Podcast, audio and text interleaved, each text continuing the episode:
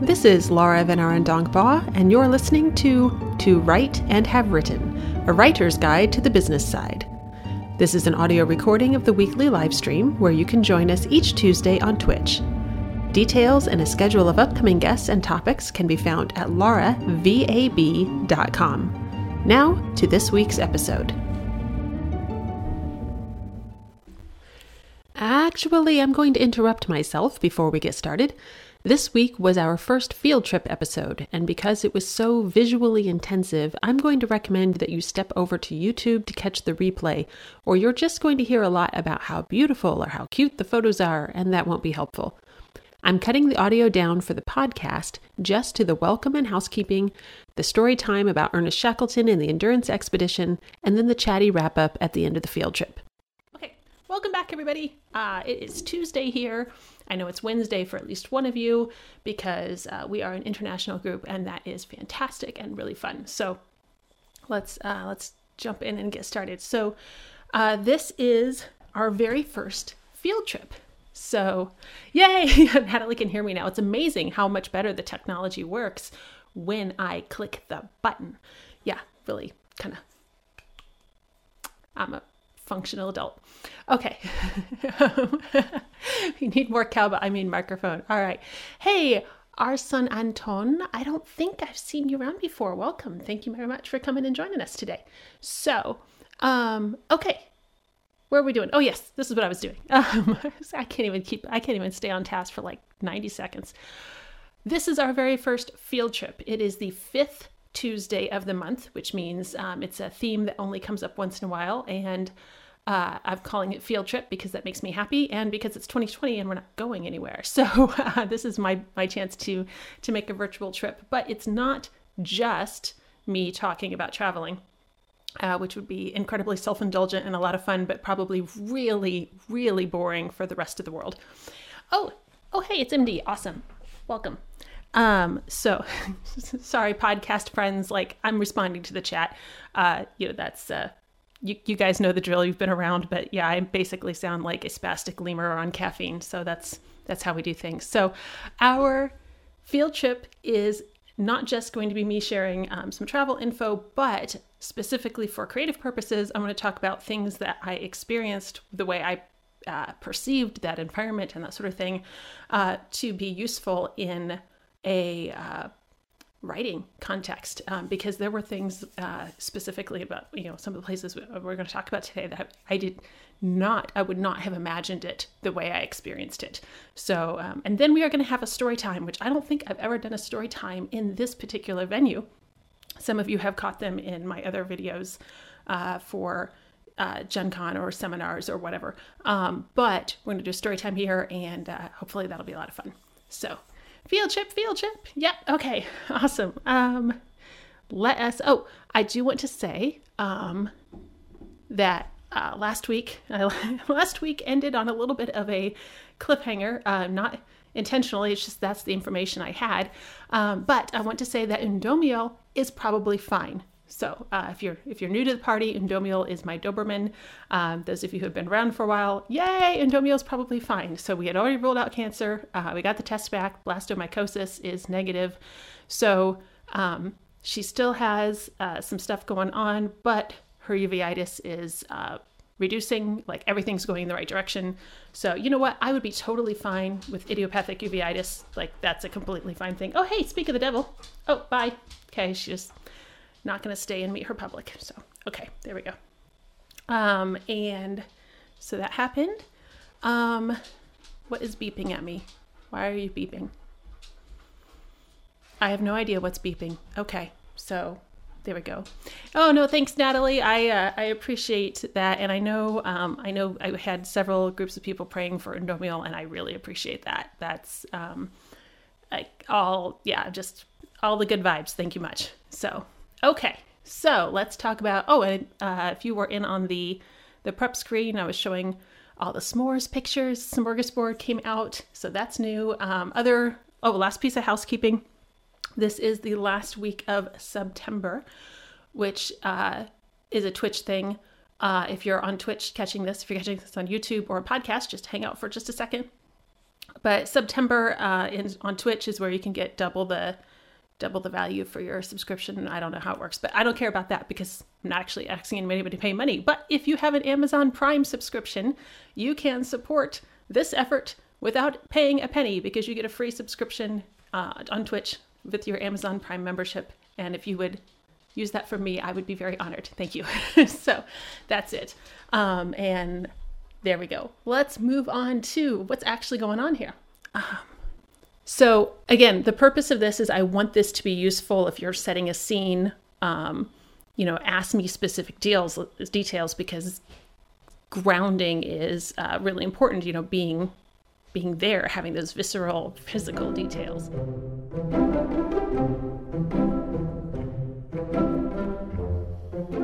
Okay, so we are looking at uh, in the Endurance Glacier. So we are at Elephant Island and we're looking at the Endurance Glacier. So, a couple of things to be aware of.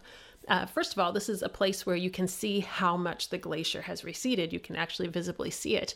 Um, if you see where the water changes color, um, that is glacial debris that has made um, just a, a, pile of trash, pile, pile of glacial trash uh, in the water and then as the glacier has receded, leaving that debris, that's where you're getting the water change. Um, so you can see how far back. Um, and again, that edge that you're seeing, the face of the glacier, I'm not actually sure how to, how tall it is at this point, but probably three or four hundred feet. So this is a considerable distance that it's receded. But I want to talk about Elephant Island and the Endurance Glacier. Oh, sorry. Look, bonus whale. Just can't not get whales. so, so, this is the, all the Endurance Glacier. Um, I'm going to talk about Elephant Island because it is one of the most phenomenal adventure stories, um, and it's all true. So I don't know where the Hollywood summer tentpole blockbuster is, uh, but nobody can nobody can write this better than the way it actually happened. So, so let's talk about this. All right. So, Ernest Shackleton has done polar expeditions before. They were adventurous in their own ways. We are not going to talk about them because we don't have time. Uh, but he's definitely, definitely already had enough adventure for most people but before he starts the endurance expedition but he's going to do the endurance expedition and their goal was to depart to go down to uh, antarctica cross the continent of Antarctica, hitting the South Pole on the way, and come out on the other side and head to New Zealand. Um, so, quite a feat. That's already a ridiculously ambitious feat. By the way, the year is 1914.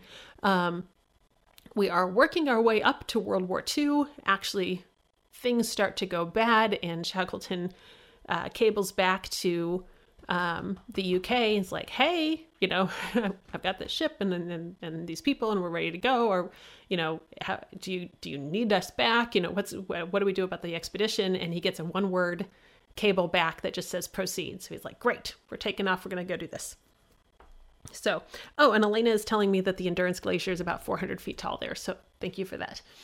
Um, so we're going to um, sorry, pulled my notes back there. So they're heading uh, heading south. They stop at South Georgia Island, um, where there's a Norwegian whaling station, and they uh, talk with those guys for a while and and uh, finish finish provisioning. And they hear that it's a very heavy ice year. So they take on extra stores and some extra clothes. Um, South Georgia Island, by the way, is very far south. It's in the middle of nowhere. You'll see a map later. Um, and it's the only thing that's there is that station for processing whales, as we said. So they stay with them a little bit longer than they had originally intended to take on extra provisions because they heard it was a heavy ice year. Um, and then they go, and it was probably a good thing that they they did that. Um, so they travel south, they uh, toward the actual continent of Antarctica. They go over a thousand miles. They are approximately one day out from their intended landing point when they get stuck in the ice. And um, so these photos, by the way, are all actual photos from the expedition. Um, and the photographer made some legitimate sacrifices to get these photos out, so let's really appreciate them. So they're one day out, they get stuck in the ice in, with the most perfect description. Um, so it was recorded as like an almond in toffee. they were not going anywhere.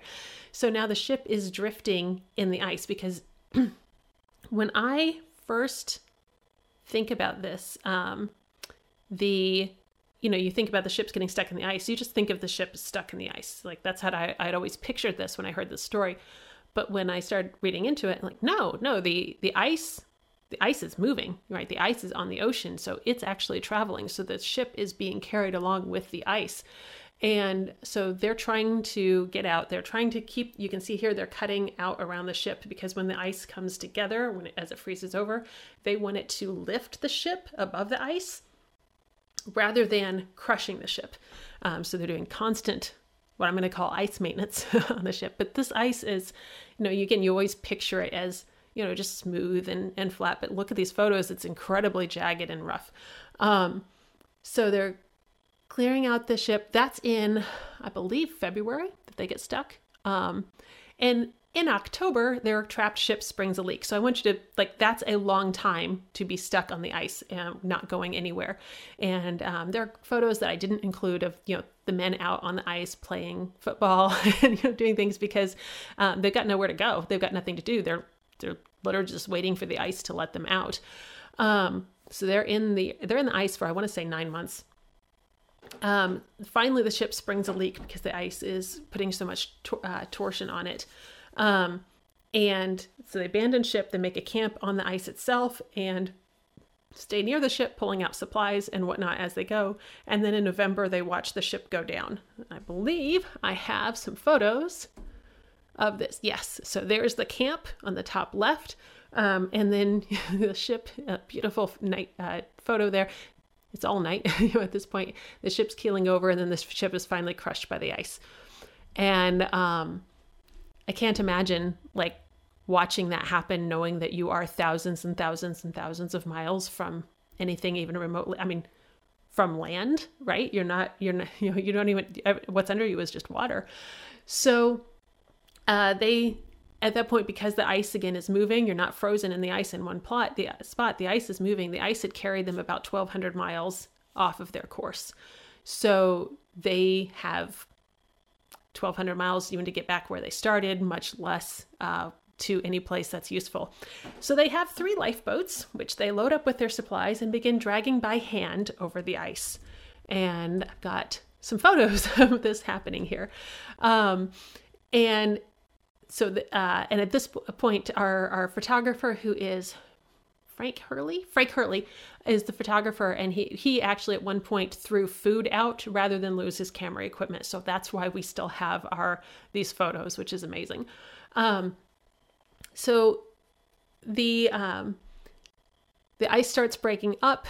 They get into the uh, they get into the to the boats, and they just they spend five months dragging these boats across the ice. So nine months trapped in the ice, five months dragging the boats across the ice. Um, they finally get to Elephant Island, which is where that glacier is that you were looking at just a few minutes ago. Um, they have not touched land in 497 days. Elephant Island is the first time they have touched land. They're really, really happy to be on Elephant Island. Um, and they get some elephant seals and some penguins and and life is really good except they're still thousands of miles from absolutely nowhere. It's just that now they have some dirt.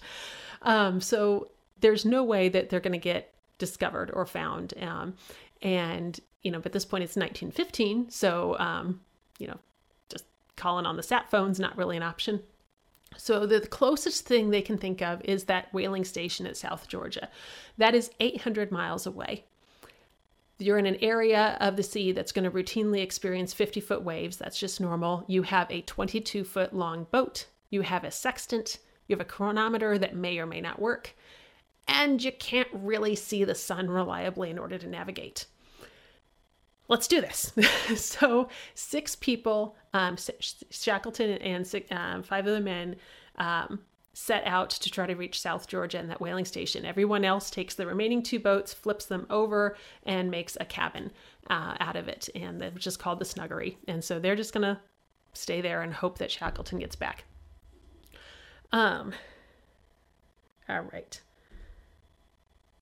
Sorry, I'm just catching up on the on the on the chat. Okay, we're good. Um, I'm dying at disaster selfies. There, there are actually quite a lot of selfies um, and portraits in these in these photo collection. Um, but you know, really, like you got 14 months on the ice. What are you going to do? Take some selfies by all means. Okay, so they are on this um, incredible voyage in this tiny little boat. They're trying to make it to Georgia, South Georgia. Um, the spray on the ice as it's splash I'm sorry, the spray on the boat as it's splashing on the boat um, and it's freezing. It actually freezes up to 15 inches thick on the hull of the boat, which is of course handling affecting the trim and the handling of the boat, which is not really designed to do this kind of thing in the first place. Um, so uh, they've got some rocks that they've put in the boat to use as ballast, and so they're moving the rocks around as the ice freezes harder. Just um, you know, like it was a heck of a sailing uh, venture anyway. Um, they're beating the ice off the canvas sail so that it doesn't have time to freeze thick. Uh, all kinds of stuff. They're getting frostbite. Of course, they're getting frostbite. They're in freezing water constantly. There's no way not to be um, wet. For six days, they don't see the sun at all. And again, that's kind of what they're needing to use to navigate. So, um, Frank Worsley, I believe. I got this name somewhere. Um, yeah, Frank Worsley is uh, taking uh, sextant readings and doing everything else by dead, dead reckoning. Just, you know, he'll see the sun when he can, and then we'll just really try to stay on target until we see the sun again, which would be days, you know, days and days at a time. Um, yeah, oh, for Icelandic feldspar at that point, if you've uh, um, when I actually when I talk about in the Norse mythology talk, and I, I have some Icelandic feldspar I pass around for this, um, and they did not have that um, there with them, and um, it, it's a way to find the sun when you can't actually see the sun, and theorize that the uh, Vikings used that for navigation. Um, but yeah, we not an option there because they're on you know our or uh, volcanic rock or uh, I actually don't even remember what uh, what Elephant Island is, but doesn't matter. There's not that much useful uh, useful there if you're not an elephant seal. So, um, and then they have a, this one particular adventure, which uh, I'm just going to read Shackleton's words to you because I can't say it any better than this. Um, I called to the other men that the sky was clearing. Yay. And then a moment later, I realized that what I had seen was not a rift in the clouds, but the white crest of an enormous wave. During 26 years of experience in the ocean in all its moods, I had not encountered a wave so gigantic.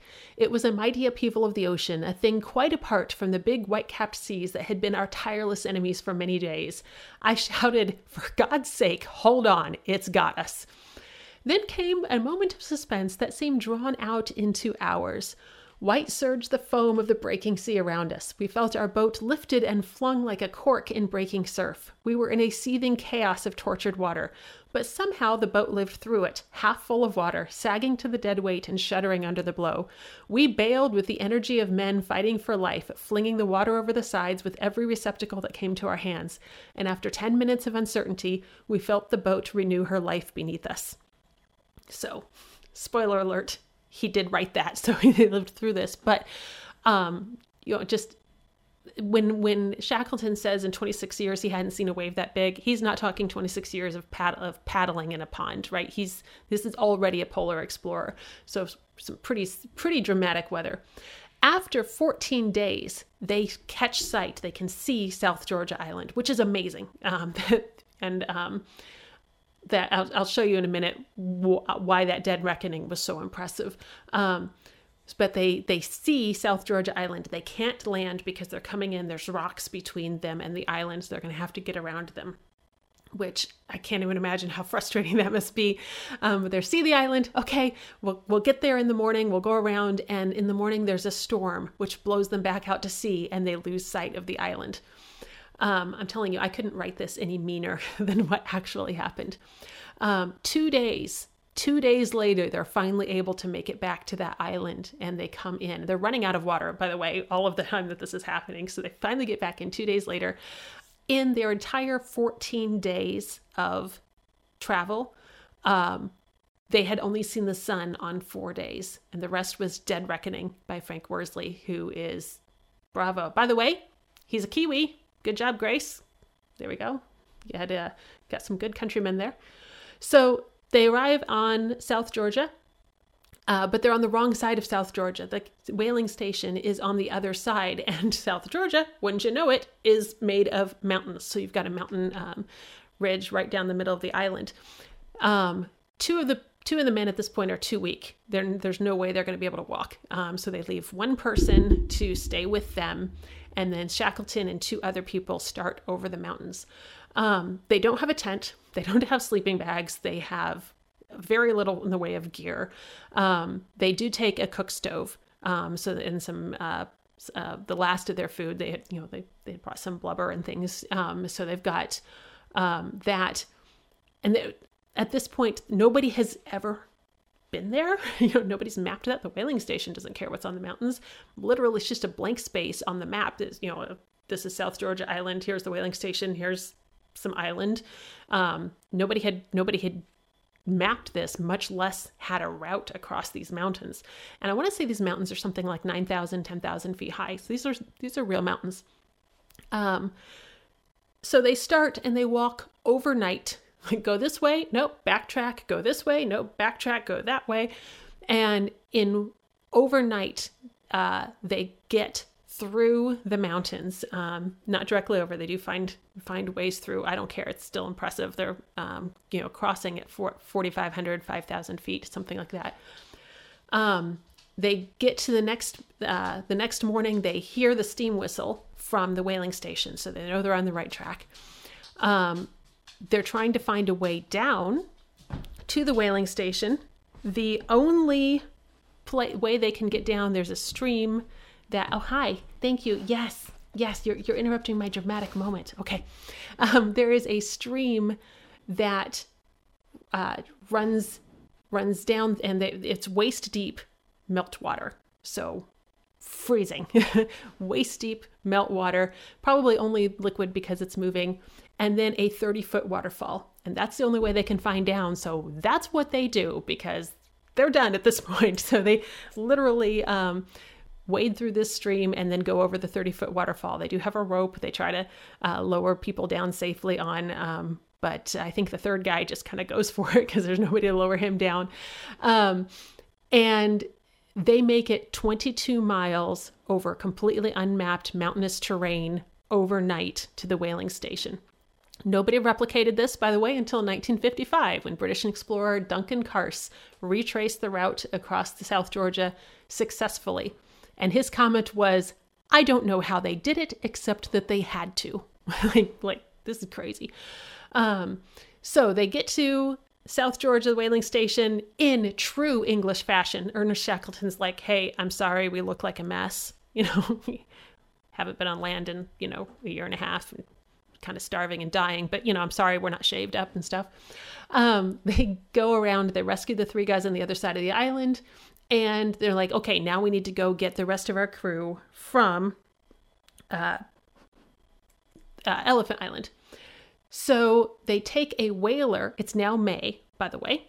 So they take a whaler. So we're getting into um, you know autumn there. Uh, they take a whaler to try to reach Elephant Island, but the winter ice is closing in and they can't make it. Which how terrifying and frustrating as as your leader uh, to to face that. So they go back. They go to the Falkland Islands. They get a trawler. They try to make it. They can't make it. They go to Chile. Uh, residents of Chile actually take up a donation to rent a schooner to go and try to get these men off Elephant Island. They're 100 miles away from Elephant Island when they lose an engine. So they have to go back and try it again. In Chile, again, they get the steam tug Yelcho. Yelcho actually finally makes it. Um, so while the men on Elephant Island, um, Frank Wild was uh, the leading there while Shackleton was gone. And somebody comes running up and it's like, there's a ship. Should we set a fire to let them know that we're here and help guide them in? Because it's, again, very heavy ice, very heavy mist, all of these things. I'm sure you're adding a lot of drama here. Thank you.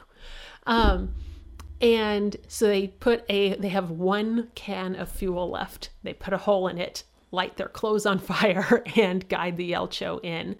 Um, so they get there, and um, Frank Wild's like, "Hey, thanks for coming back for us. Really appreciate it. Do you want to see how we've survived here? Because we've set up like this the snuggery in the um, at made out of the other boats, and we've been you know hunting. And you want to see how we've lived?" And Shackleton's like, we had to try four times to get here. Get in the freaking boat. Let's go. we don't know when we're going to be able to get out. And so within an hour, everybody's on the boat and gone. Um, and I do mean everybody. Uh, no, not one person was lost on this entire escapade, which is phenomenal. Um, there was, you know, there was frostbite, there was injury. Um, but you know at least some of the people lost you know toes and, and pieces to to frostbite but everybody made it out alive which is amazing they were on elephant island for 127 days after their 487 days or whatever it was i said that they had been on the water um, so just amazing uh, adventure story um, oh and on, let me get photos um, on the right um, the men waving, that's Shackleton and the other five departing for South Georgia. So that's everybody be like, bye, hope you make it, come back for us when you do, you know, kind of thing. Um, and then this is the Yelcho coming to get them on Elephant Island. Um, so that's great. And again, mad props to our photographer who uh, who took these photos. Now here is what is terrifying and amazing here. So you look down, you can see Elephant Island, um, where they, you know, walked out a good long ways, and then that 800 miles and dead reckoning um, to try to get to South Georgia. As you can see, if they had missed South Georgia, which is, by the way, not a really big place, um, and so it would would have been easy, easy to to not hit it dead on. Um, there's that that's it. There's nothing until Africa right? So if you had missed this in the storm, in the waves, in whatever, just amazing, amazing uh, work to to navigate that and everything. More more penguins. So, um, so Elephant Island, the endurance uh, expedition, definitely something to to read up on. And and yeah, I, like I used to think I was mean to my characters, and I got nothing on real life. You know, I agree with Mike there. So, uh, more glaciers, more icebergs. So next week we're back on. I mean, we're still technically on our theme calendar. It's just that we have a fifth Tuesday, so it's a little special.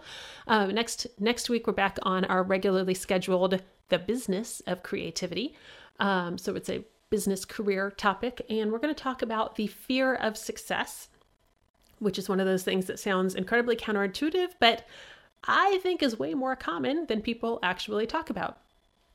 So, um, so yay! Okay, good. people like in good things. Yeah, throw throw in questions if you got them. Um, so I am absolutely open to if you have comments, observations on the fear of success, or if you have questions or something you would like me to address specifically about that. Feel free to send that my direction. Um, I've got a bunch of notes already, but um, I want to make sure that it does what you want it to do.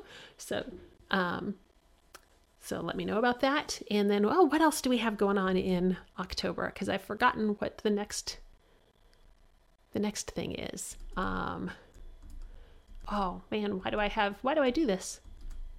Hold on, I have calendars. They'll tell me.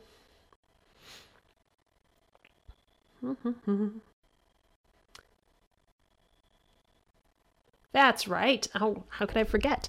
I wanted to talk about the many uses of NaNoWriMo, um, what it is good for, what it is not good for, and how to use it to your best advantage. Um, and so, since we'll be working our way toward November, um, we'll be doing that in October. And then after that, our Learn With Me in October is with Carla Hoke, who is um, a mixed martial artist and generally all around awesome. And we're going to talk about fight scenes and fighting people and fighting, probably fighting zombies because it's October. And, you know, we'll just, we'll just fight all the things. So um, if you have specific questions that you want to bring to that, um, Carla helps writers with fight scenes. Um, so definitely take advantage of her. So, Awesome. Okay. Um that's really everything I've got unless like we just want to look at some more sea lions, but you probably have uh, things to do this evening. So, um, thanks, guys. I, I honestly, I was pretty. Um, I didn't really know how this was going to go because I really didn't want to just be like, "Hey, look at my vacation pictures," right? So, if you want to give me any feedback on, you know, was that a complete was there anything useful for writing out of this? Or was it just the pictures? Was it just the pictures, but that's okay because it was penguins? Was it we could have used this time in a more productive way and here's how. You know i'm wide open to feedback. This is our first field trip we've ever done and um, tell me what you would like that would help you. So that's it. And then next next time um, will be the fear of failure and self-sabotage. So there we go. Oh hey adam thank you. All right. So again, um, if you guys want to use your Amazon Prime subscription to subscribe, I would love that. Um, I've also got a Ko-fi, but I'm going to be here regardless. So if you guys, um, you know, aren't able to contribute, that's fine. You know, like we're going to just tell somebody, um, we'll get, get people here. And um, then we'll be back onto our regularly scheduled business uh, chat next week. So that is it. Oh, um, Natalie's pointing out, have we talked about Smorgasbord yet? Um, not really. I guess we could. Um, Smorgasbord is the, uh, I, had photos up during the prep screen, but that doesn't mean anything. Smorgasbord just came out. It's the cookbook for over 100 new s'more recipes. It says 101 on the cover, but between you and me, we over deliver. Um, so Elena, who was here in the chat earlier, and um, our friend Julie and I put out a uh, book of s'more recipes I guarantee you have not thought of. And if you're thinking s'mores are so simple, you need a recipe for that, like you need a recipe for boiling water, guys, buckle up. Like there's good stuff in here. Actually, let me see if I have. Let me see if I can grab a photo real fast. Oh, I can. Okay. Um, yeah, because because the magic of the magic of uh, photo directories.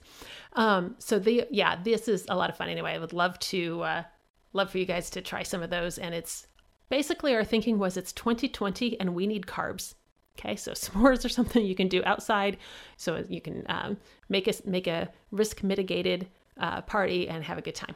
So yeah, and poor Seeker in the chat had to do. He was one of our taste testers because we had to decide what recipes to include, and it was a tough job, but he he stepped up.